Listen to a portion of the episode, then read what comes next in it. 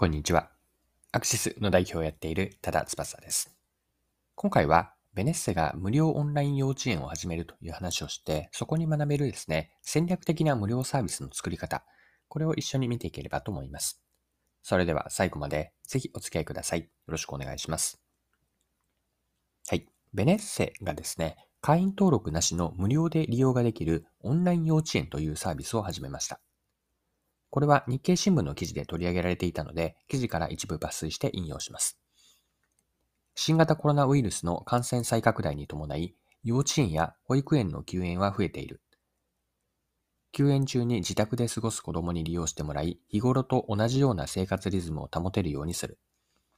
一日の流れに合わせ、幅広い領域のコンテンツを提供する。例えば朝10時には朝の挨拶をし、その後朝食を食べたかなど語りかけることで朝ごはんを食べる流れを作る。午前中は歌やダンス、遊びやチークなどのコンテンツを提供。昼食時には手洗いや歯磨きを促す歌を流して促す。コンテンツは専門家が監修し、子供に語りかけるようなコーナーを設けることで、子供が積極的に動画に参加できる流れを作った。コンテンツは無料で誰でも利用できる。はい。以上が日経の2022年の2月の13日の記事からでした。で、オンライン幼稚園は有料配信をしても良さそうなんですが、ベネッセは無料で提供しています。では、なぜ無料なのか、無料にすることの意味を掘り下げてみましょう。結論から言うと、無料の狙いは3つだと思っていて、1つ目の無料にする意味合いは、顧客接点を増やし、ベネッセの体験機会の提供。2つ目が体験からの価値イメージの形成。三つ目が有料サービスへの布石としてです。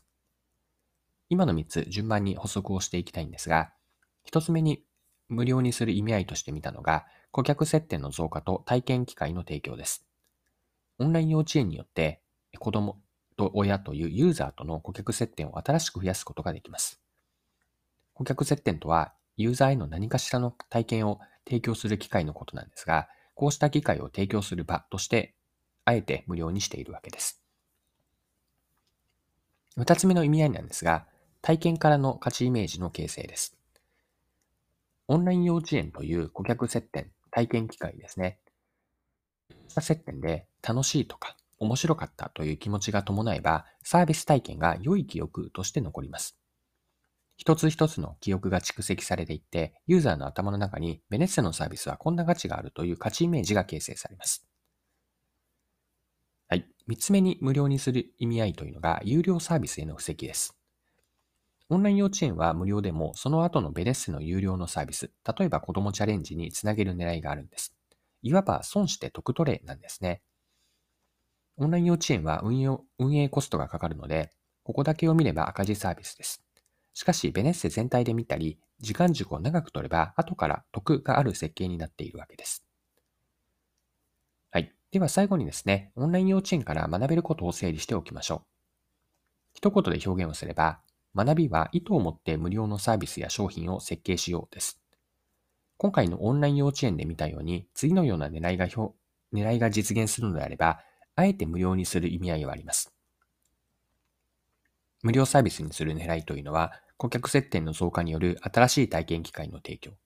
二つ目が体験による商品やサービス、自社への価値イメージ形成。三つ目が後からの会員獲得。また、無料サービスへの布石としても使えるでしょう。これらを狙えるのであれば、無料での打ち手は有効なんです。裏を返せば、意図や目的がなかったり、曖昧にもかかわらず、短絡的に無料にしてはいけないんです。視野を広げ、時間軸を長く見て、戦略的に無料の商品とか、無料のサービスを設計するといいです。はい。今回も貴重なお時間を使って最後までお付き合いいただきありがとうございました。これからも続けていくので、次回の配信でまたお会いしましょう。それでは、今日も素敵な一日にしていきましょう。